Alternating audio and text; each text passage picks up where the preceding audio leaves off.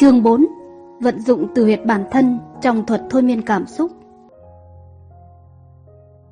Lúc đó đã là giữa khuya, Phần nửa khách khứa trong hộp đêm đang mắt nhắm mắt mở để chuẩn bị ra về, Thì người chủ trì bất ngờ mời đến một vị khách đặc biệt. Xin giới thiệu với mọi người Một sát thủ đến từ Brooklyn. Tất cả mọi người tỉnh ngủ và im tin thít, Quên mất rằng lúc đó đã quá trễ. Mọi con mắt của họ bắt đầu đổ dồn về phía người đàn ông với khuôn mặt bặm trợn, mũi nhọn và đôi lông mày rậm. Ông ta bước ra với cánh tay phải giấu kỹ trong túi áo khoác, trông rất bí hiểm. Người đàn ông bỗng đứng thẳng người, lôi tay ra khỏi túi áo và nở một nụ cười. Tôi là sát thủ đây, ông ta nói, một sát thủ diệt rắn. Tôi công tác trong lĩnh vực diệt côn trùng và sâu bọ, đã gần được 20 năm nay. Tôi tên là... Chỉ trong vòng chưa đầy 10 giây, câu nói xin giới thiệu với mọi người một sát thủ đến từ Brooklyn, được gia cố thêm với biểu cảm và cử chỉ hầm hố của người đàn ông nọ, đã thâm nhập tâm trí của tất cả khách khứa trong hộp đêm bằng cách đánh động vào từ huyệt bản thân của họ, khiến họ đổi ý không về nhà nữa, dù lúc đó đã là quá giờ đi ngủ. Ví dụ thứ hai được lấy từ một chương trình phát thanh của một buổi chiều nọ. Một nhà phê bình văn học mở đầu một buổi bàn tròn bằng câu nói Có khi nào bạn muốn đưa nôi em bé nhà mình bằng một chiếc gậy đánh bóng chày? Mèng ơi, tất cả các bà mẹ và nhiều người khác đều dùng mình và khiếp vía khi nghe câu nói đó. Một bà mẹ tôi quen cũng nghe chương trình phát thanh này. Cô ấy kể rằng mình thấy câu hỏi gây sốc ấy lúc đang ủi quần áo. Phản ứng của cô khi đó là ấn mạnh cái bàn ủi và gật đầu lia lịa vì em bé 7 tháng tuổi của cô lúc đó cứ quấy khóc mãi, đến phát bực. Một học viên của tôi từng bắt đầu một buổi trò chuyện trong lớp bằng cách lấy ra một túi giấy. Cậu ta lắc mạnh cái túi 3-4 lần. Trong chiếc túi này, cậu ta trình bày, chứa đựng nhiều giây phút thư giãn, không khí trong lành và sức khỏe tốt. Nếu có sức khỏe tốt, bạn có thể sống thọ đến 20, 30 năm so với tiềm năng hiện tại của mình. Tuy vậy điều thú vị là Cậu học viên của tôi nhấn mạnh, toàn bộ những gì chứa trong túi này có giá không đến 5 sen. Tất cả những người khác trong lớp đều tò mò và chăm chú nhìn cậu học viên này mở chiếc túi ra và đổ nó lên tay trái của mình. Hạt bồ câu, cậu ta nói lớn, bạn dùng chúng để nuôi chim bồ câu. Nuôi chim bồ câu là sở thích của tôi. Ngay bây giờ tôi sẽ giải thích cho các bạn vì sao sở thích này lại thú vị và tốt cho sức khỏe của mọi người. Toàn bộ mọi người xung quanh đều háo hức được nghe tiếp bởi tính chất thôi miên cảm xúc trong phần trình bày này. Tử huyệt bản thân hiện hữu trong mỗi cá nhân cũng như mọi khán giả. Trong một đêm mưa gió, cô R đi trên chuyến xe buýt đang hướng đến một khu dân cư mà cô chưa bao giờ đặt chân đến. Cơn mưa mỗi lúc một lớn hơn, rủi thay cô chẳng mang theo dù, áo mưa hay bất kể thứ gì có thể để che mưa. Cô R đưa một tờ đô la cho tài xế và nói rằng anh có thể dừng lại ở đường số 55 được chứ? Bác Tài vừa thối tiền cho cô vừa đáp. Xem này, tôi sẽ đến đó nếu tôi nhớ. Mỗi lần thay đổi lộ trình là tôi phải quan sát đường xá rất kỹ và phải luôn giữ chân ở thắng. Như thế chẳng dễ dàng gì. Chưa kể đây là một đêm mưa gió bão bùng và ngoài cô ra còn có 5 người khác cũng muốn tôi lái xe về nhà họ. Như tôi đã nói, tôi sẽ đến nếu tôi nhớ. Cô R có hoàn toàn để mặc bác tài xế tự quyết định và hy vọng ông ta sẽ nhớ. Nhưng nếu ông ta không nhớ, cô sẽ bị trễ một cuộc hẹn quan trọng hoặc phải xuống xe ở một nơi xa lạ và ướt như chuột vì dầm mưa và đi bộ. Tôi nói anh hãy chở tôi đến đường số 55. Cô R nhấn mạnh yêu cầu tài xế. Họ đang đào đường ở phía trước. Nếu anh không chạy chậm và dừng lại ở số 55, anh sẽ gây tai nạn. Sau đó cô khoan thai trả tiền đi xe vào hộp đựng và trở lại vào chỗ ngồi của mình. Đó là một bác tài xế dày dặn kinh nghiệm, đã từng qua lại con đường đó nhiều lần và biết chắc rằng ở đó không hề có đào đường. Nhưng trước lời yêu cầu quyết đoán của cô giờ, ông quên cả trạm dừng của khách trước và làm theo cô giờ. Ông thực sự đã giảm tốc độ lúc gần đến đường số 55. Đã đến đường số 55 thưa cô, ông nói. Nhưng tôi đâu có thấy người ta đào đường như cô nói. Cô R cảm ơn ông, xuống xe và không trả lời. Câu nói đánh động vào từ huyệt bản thân của bác Tài, nỗi sợ gây tai nạn, thương tật hoặc tử vong đã hoàn thành xuất sắc nhiệm vụ điều khiển tâm trí bận rộn của người lái xe lão làng nhằm giúp cô đạt được mục đích. Nhiều học viên trong lớp của tôi đã hỏi cô r lý do vì sao cô lại phải dùng đến thuật thôi miên cảm xúc trong trường hợp này. Cô trả lời rằng tôi làm như thế với bác tài đó vì không muốn phải dầm mưa, làm ướt chiếc áo khoác và chiếc nón hàng hiệu đắt tiền tôi mới mua và mặc lần đầu tiên ngày hôm đó. Những hành khách khác trên xe đều yêu cầu bác tài chở đến tận nơi vì nhiều lý do khác nhau, nhưng tự chung lại là họ cũng không muốn bị ướt mưa, nên tôi phải ra tay thôi. Bạn thấy rồi đấy, chúng ta là những cá thể khác nhau về mặt cảm xúc, cụ thể là những cảm nhận đúng và sai.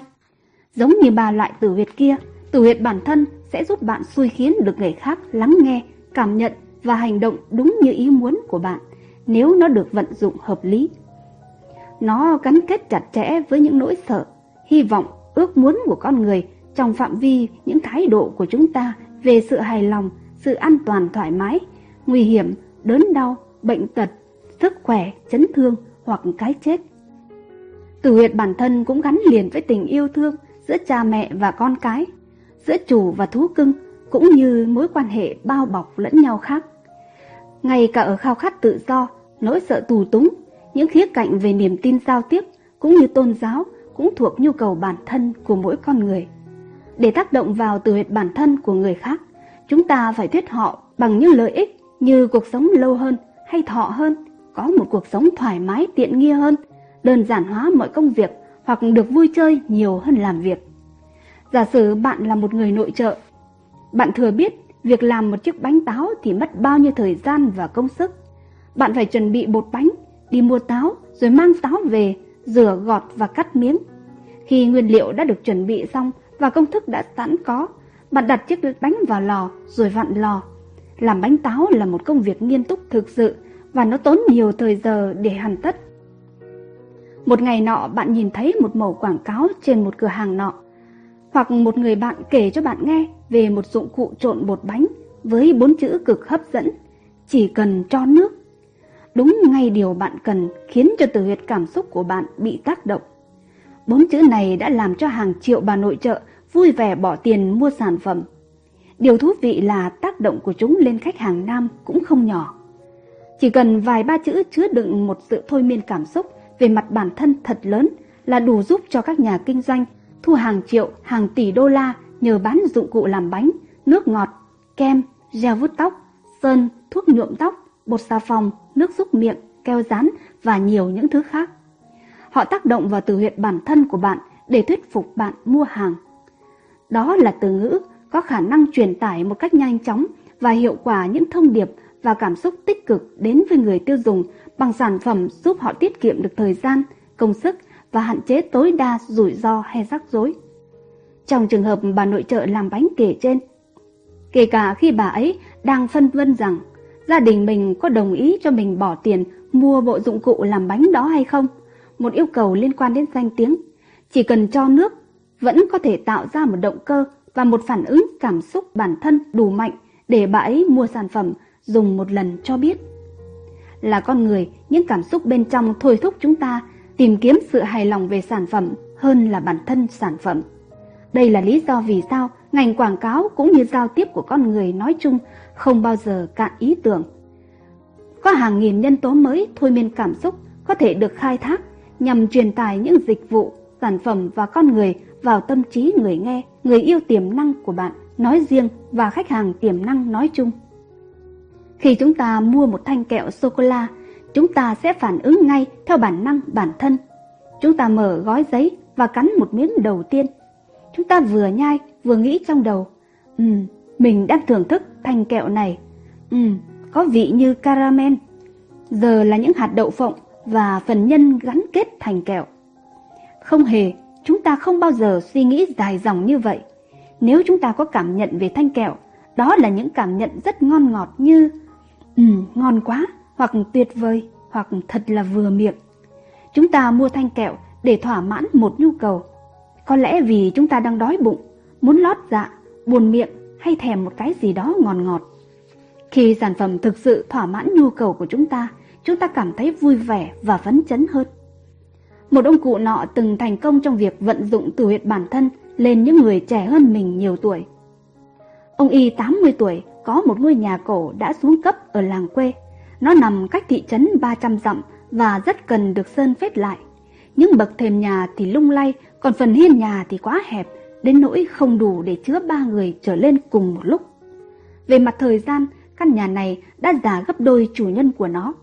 Ông cụ liên hệ với một công ty bất động sản nhờ ông giao bán căn nhà này.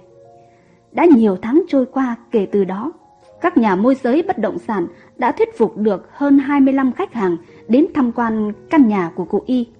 Nhưng không ai muốn mua vì nó quá tồi tàn. Giá nhà đưa ra rất hợp lý nên ông Y cho rằng hẳn là có thiếu sót gì đó trong cách chào hàng của mấy tay môi giới. Cụ Y đặt quảng cáo bán nhà lên hai tờ báo lớn của thành phố và nhận được 6 cuộc gọi. Trước khi nói chuyện với vị khách tiềm năng đầu tiên, ông xem kỹ lại những đặc điểm nổi bật của căn nhà nhằm phục vụ cho việc thuyết phục. Điểm hấp dẫn của ngôi nhà lại chính là cái hiên nhỏ. Nó nằm ở một vị trí rất thuận lợi, đến nỗi có thể đón trọn vẹn ánh nắng từ sáng đến chiều. Hầu hết dân mua nhà bên Mỹ đều ưa chuộng nhà có nhiều ánh sáng mặt trời vì chúng tốt cho sức khỏe. Nên câu đầu tiên cô Y nói với những khách hàng tiềm năng của mình là Ngôi nhà này chỉ dành cho những ai sống lâu trăm tuổi. Tại sao? Vị khách hàng đầu tiên hỏi. Vì cái hiên nhỏ trước nhà đón được nhiều thước vuông ánh sáng mặt trời hơn bất kỳ nơi nào khác trong tiểu bang này. Chỉ trong vòng vài ngày, bốn trong sáu khách hàng tiềm năng của cụ Y đã quyết định mua nhà. Cụ Y không bán những bậc thềm lung lay, những màng tường chót nứt hay những cái hiên nhỏ. Chẳng ai thèm để ý mấy thứ đó. Ông cụ đã thành công nhờ biết chắc rằng phần lớn khách hàng của mình đều khao khát có một sức khỏe tốt và được sống lâu, từ huyệt bản thân của hầu hết chúng ta. Thứ đầu tiên ông bán chính là những tia nắng mặt trời. Cuối cùng mới đến cái giá nhà. Cả ông cụ và khách hàng đều hài lòng với giao dịch này. Đứng ở góc độ bản thân, hầu hết chúng ta đều sợ tuổi già. Do đó, sức khỏe tốt và sự trường thọ khiến chúng ta khao khát hãnh diện.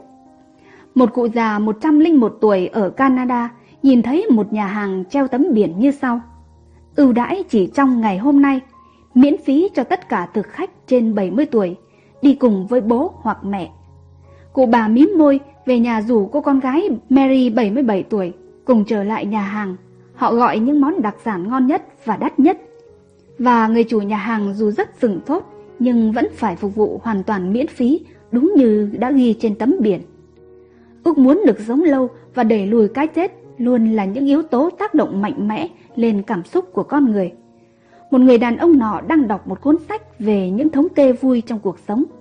Anh ta gãi đầu một chút và quay về phía vợ mình.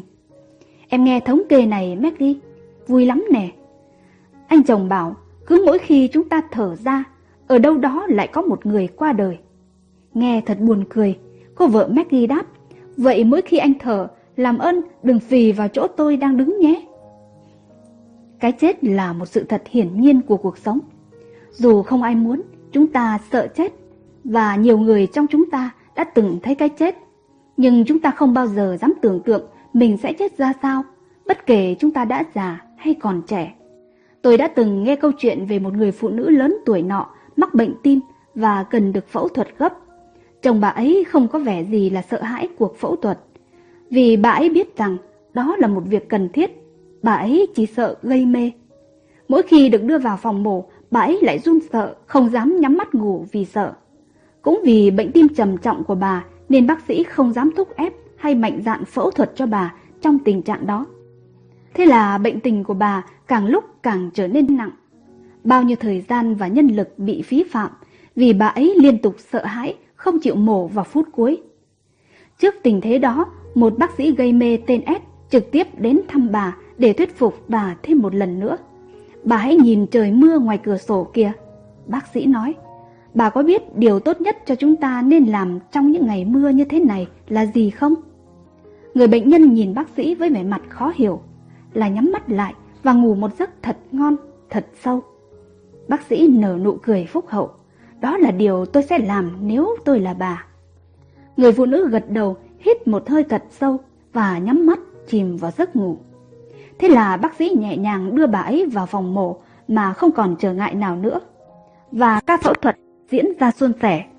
Tất cả nhờ nhu cầu bản thân của người phụ nữ bệnh nhân đã đánh động thành công nên nó đã trỗi dậy lớn hơn cả nỗi sợ bị gây mê của bà ấy. từ huyệt bản thân trong bộ tứ từ huyệt cảm xúc. từ huyệt bản thân chính là lý do vì sao con người thích chơi hơn thích học, vì sao các buổi hội hè hay tiệc tùng luôn hấp dẫn được nhiều người, vì sao ta luôn nhớ những câu thoại cuối cùng của một vị khách của một vở kịch nhiều hơn những câu thoại đầu tiên. Vì sao người đàn ông thường ngại hẹn hò với những phụ nữ cao số hay quá chồng? Vì sao những người ngây thơ thường dễ bị lừa hơn những người khác?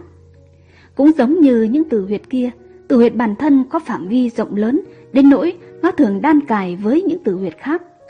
Khi một kẻ bất lương chĩa súng vào đầu bạn và nói, cướp đây, bạn sẽ có phản ứng ngay lập tức.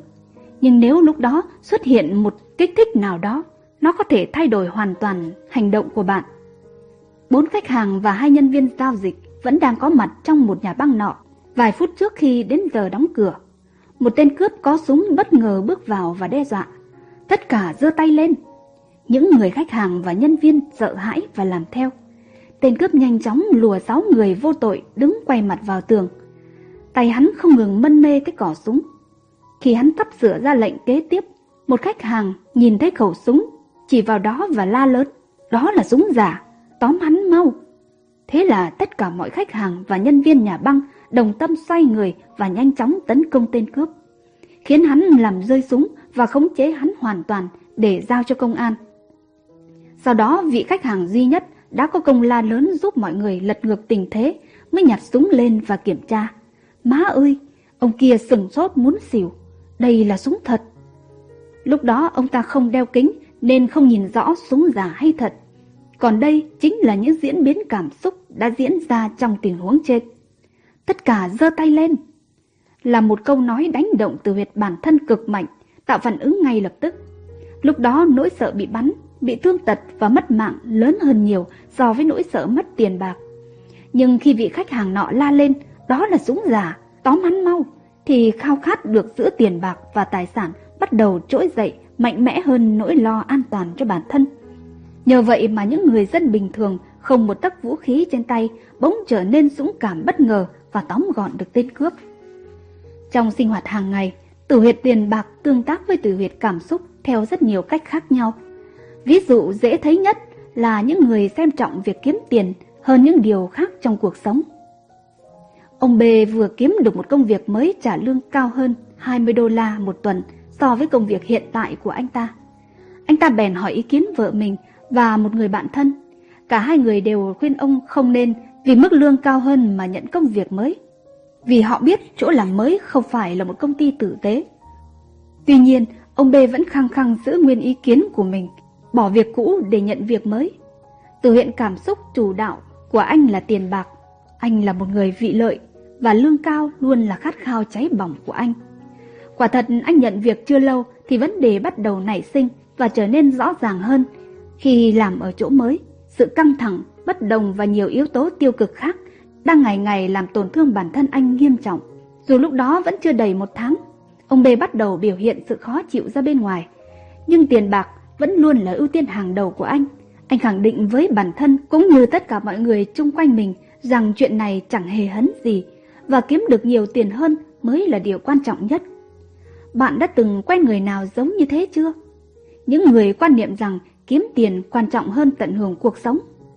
Hẳn là rồi. Những loại tương tác khác gắn liền với hàng triệu người trong chúng ta.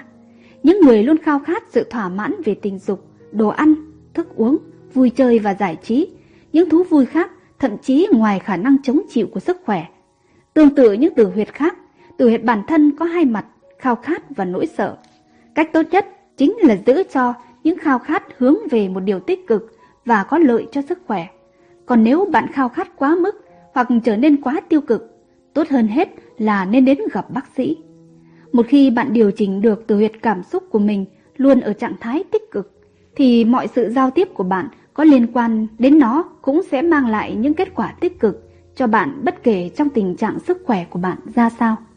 Một người vị lợi đã chứng minh điều trên với một người vị kỷ trong câu chuyện sau. Quý ông O, giàu có, bị thừa 12 cân so với cân nặng lý tưởng của mình. Ông ta có tật ham ăn, thích vui chơi, nghỉ ngơi và là một người lười biếng có hạn.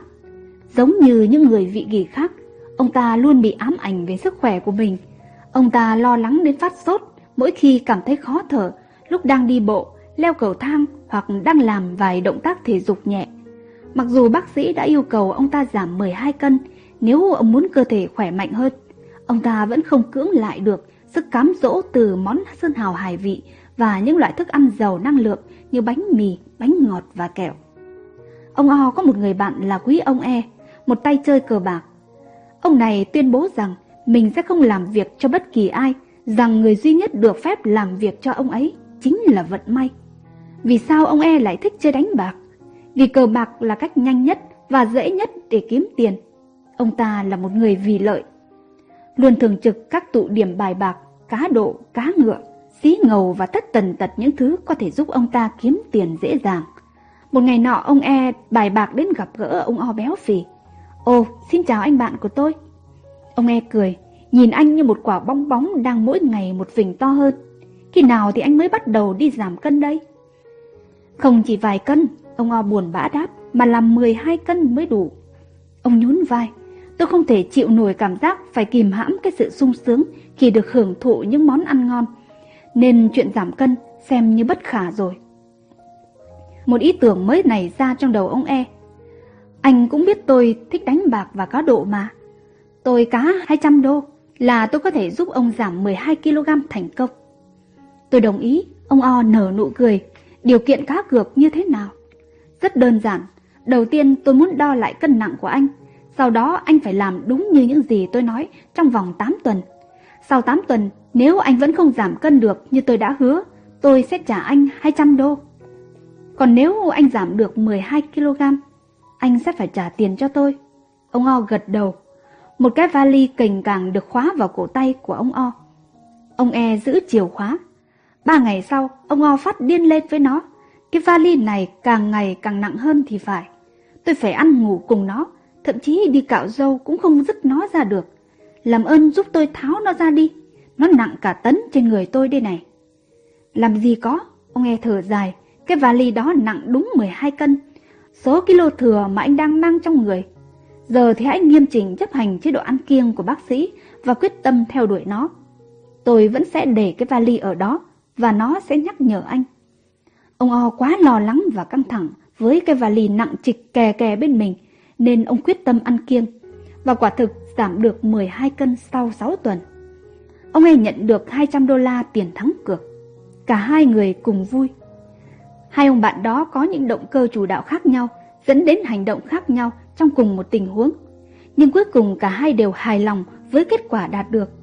Từ huyệt chủ đạo của ông O là bản thân, thế nên giải pháp gây phiền nhiễu thú vui hưởng thụ của ông ta bằng cái vali nặng nề trên cổ tay đã giúp ông ta hoàn thành được mục tiêu giảm cân trong thời gian không tưởng. Trong điều kiện của vụ cá cược, ông ta phải đeo cái vali trong 8 tuần hoặc phải giảm được 12 cân trước khoảng thời gian đó. Do vậy, cuộc hành hạ đó đã giúp ông O ý thức hơn những lợi ích của bản thân, kể cả khi thua cuộc. Còn ông E, thực chất đã thắng ngay từ đầu khi vận dụng đúng từ huyệt bản thân chủ đạo của ông O, giàu có nhưng thừa mỡ. Với những người lười biếng mà không cần lý do, họ thuộc mẫu người vị kỳ, sẵn sàng tìm cớ từ chối khi được giao việc, hay phải giúp đỡ người khác. Thường thì phương án ưa thích của họ là không làm gì cả. Tôi từng được nghe kể về một anh thợ sơn. Viên quản đốc phát hiện anh ta vô tư ngủ gật trong giờ làm việc. Dù trước đó ông đã yêu cầu anh ta phải sơn xong một cái hàng rào. Sao cậu không làm việc như những người khác? Ông quản đốc hỏi. Anh thợ sơn chỉ tay về phía bầu trời xuân trong xanh và đáp một cách triết lý. Sếp ơi, chỉ có những gã ngốc mới cắm đầu làm việc trong một ngày đẹp trời thế này. Thế là một câu trả lời điển hình của những người vị kỳ. Không phải người vị lợi mà cũng chẳng phải dạng khác. Những câu chữ hoặc cụm từ quảng cáo như bị đau ư, giảm đau tức thì bạn có đang nhức đầu, bạn muốn khỏe mạnh hơn, bí kíp để trở nên trẻ hơn tuổi thật của mình, bạn cần uống thuốc.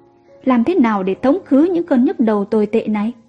Là những ngôn từ hiệu nghiệm với những ai có tử huyệt chủ đạo là bản thân.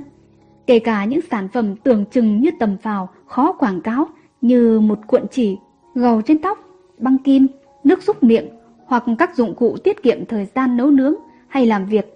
Chỉ cần một câu tiêu đề quảng cáo vài chữ tác động đúng từ huyệt bản thân của người tiêu dùng cũng đủ để họ phát cuồng và mua ngay sản phẩm. Ngay cả tình yêu thương giữa cha mẹ và con cái cũng phụ thuộc vào từ huyệt bản thân của con người. Nếu bạn đang là một bà mẹ hay một ông bố, tôi đoán chắc là bạn sẽ có phản ứng nhất định với những câu hỏi như sau. Bạn nghĩ sao nếu phải nhìn con mình chống nạn suốt đời vì tai nạn này?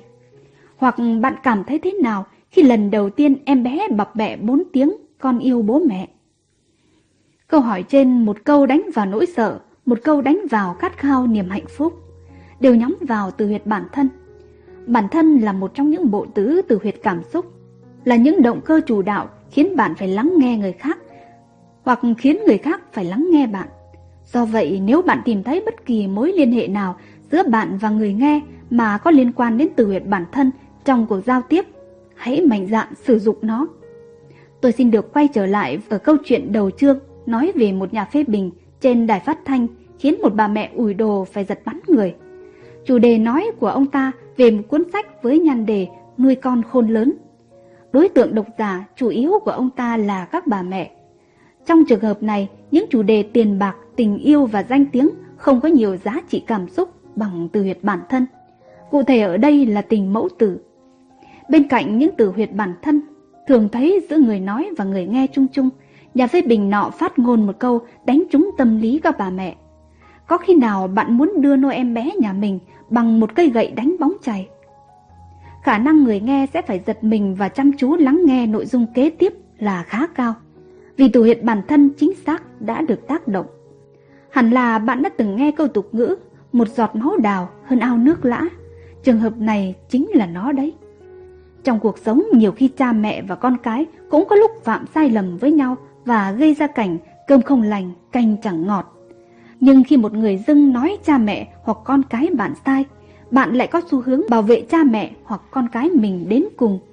Và khi đó, không chỉ từ huyệt bản thân, tình cảm gia đình được đánh động mà từ huyệt danh tiếng, thể diện cũng bị đụng chạm. Hai từ huyệt gộp lại gây phản ứng chống đối dữ dội. Cuốn cưng nhà bạn rất đáng yêu, luôn thấu hiểu và bảo vệ bạn. Khi bạn nhìn thấy chú cún gặp nguy hiểm, chẳng hạn như bị một con chó to ức hiếp, bạn sẽ bảo vệ nó đúng chứ? Bạn không chống lại những phản ứng bản năng đó, chúng là một phần từ huyệt cảm xúc của bạn. Tôn giáo và từ huyệt bản thân Bạn sẽ thấy từ huyệt bản thân được vận dụng khá phổ biến và hiệu quả trong các tôn giáo. Một hành vi được định nghĩa là tội lỗi trong các tôn giáo thường đi kèm với sự trừng phạt về thể xác cũng như đạo đức. Chính nỗi sợ bị trừng phạt hoặc quả báo giúp tôn giáo thu hút được nhiều người theo, và đó cũng là động cơ khiến những người đó không dám phạm tội và luôn phải điều và luôn phải làm điều đúng. Một mục sư nọ cảm thấy phiền khi người ta liên tục đỗ xe trước cửa nhà thờ. Ông liên hệ với công an địa phương và được gắn tấm biển cấm đỗ xe ở đó.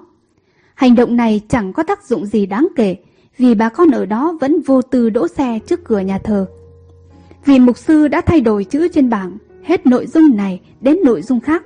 Chỉ đến câu sau thì tình trạng đỗ xe bừa bãi mới chấm dứt. Còn chiên ngoan đạo không được đỗ xe nơi đây. Tôn giáo giúp chúng ta cảm thấy bình an và được che chở. Tôn giáo có thể tồn tại và phát triển với thời gian chính là nhờ khả năng lưu giữ và truyền đạt hiệu quả của giới mục sư và giáo sĩ. Một học viên tên E rất hứng thú với chủ đề này. Cậu ta cùng vợ mình tham gia một khóa học về thuật thôi miên cảm xúc của tôi. Lúc đó anh ta đang làm việc cho một trong những cộng đồng thiên chúa giáo rất đông ở nước Mỹ bấy giờ. Sau vài buổi học, E tìm gặp tôi để trò chuyện. Như thầy đã thấy, hai vợ chồng tôi là những người mộ đạo. Chúng tôi nghiên cứu rất nhiều về thiên chúa giáo và cũng đã từng tìm hiểu những tôn giáo khác. Những kinh nghiệm đó giúp chúng tôi rút ra một kết luận quan trọng như sau. Phần lớn các giáo sĩ hoặc mục sư hiện nay, anh ta nhấn mạnh, không biết cách truyền đạt sao cho các con chiên phải lắng nghe. Họ cần học nhiều hơn về thuật thôi miên cảm xúc. Họ yêu cầu các con chiên phải thường xuyên đi lễ. Nhưng khi tất cả mọi người đã bỏ thời gian công sức đến nhà thờ mà chẳng mấy ai chú ý nghe hết được những bài thuyết giáo vì tâm trí họ không tập trung.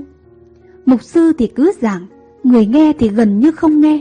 Khi các con chiên ra về, họ đến bắt tay mục sư và nói một câu chiếu lệ. Bài thuyết giảng rất hay, thưa đức cha, và chấm hết.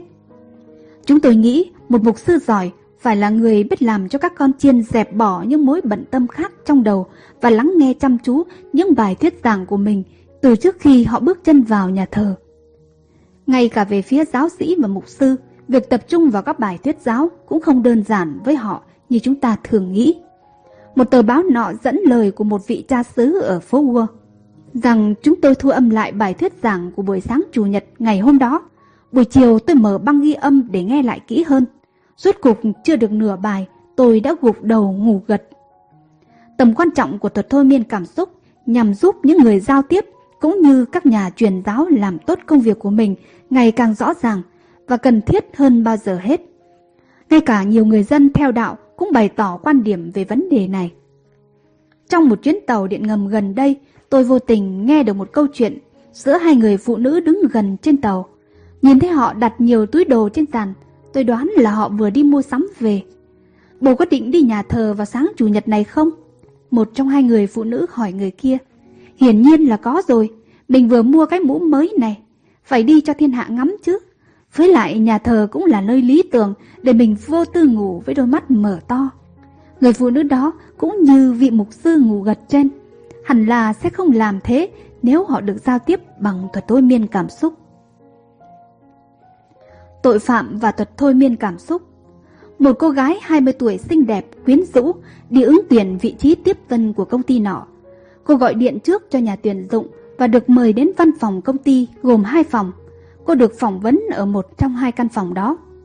Khi trò chuyện được vài phút, nhà tuyển dụng bất ngờ khóa cửa và nhào đến cô để làm điều sằng bậy. Cô gái sợ hãi, van xin và cố gắng chống cự, nhưng không ăn thua trước cái ôm quá chặt của hắn. Bất ngờ cô chống cự và cất tiếng cảnh báo. Tuổi thật của tôi là 16, thả tôi ra, nếu không ông sẽ hối tiếc đó.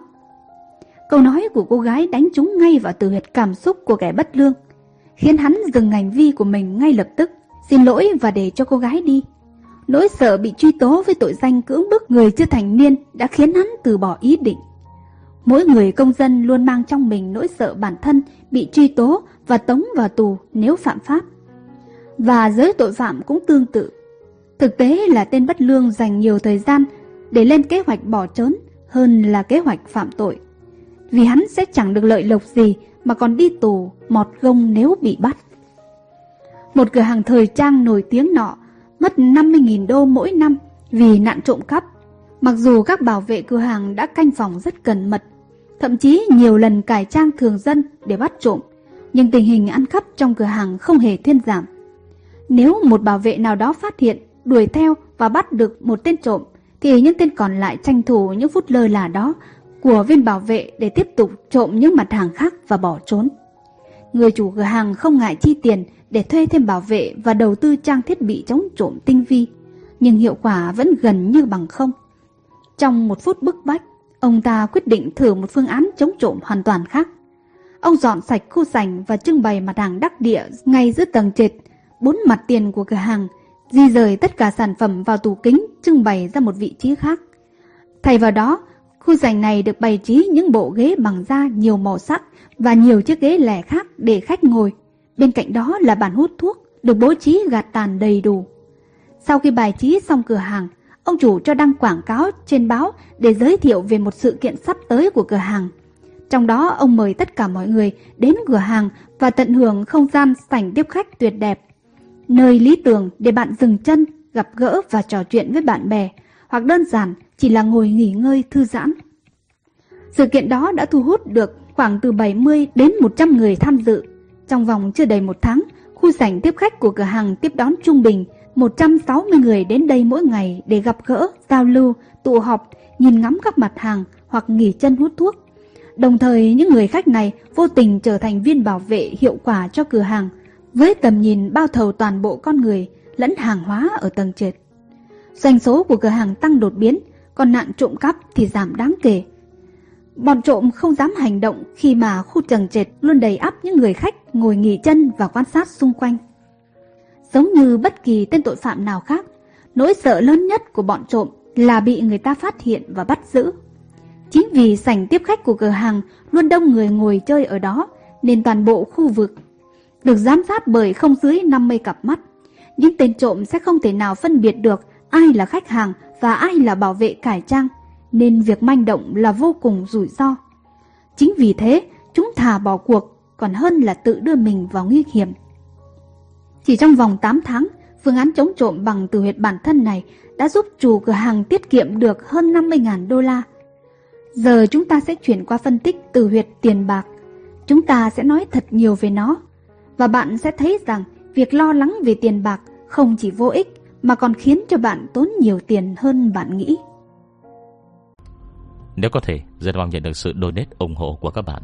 Thông tin donate có để ở dưới phần miêu tả để có thêm kinh phí duy trì việc đọc. Xin cảm ơn các bạn rất nhiều. Xin chào và hẹn gặp lại.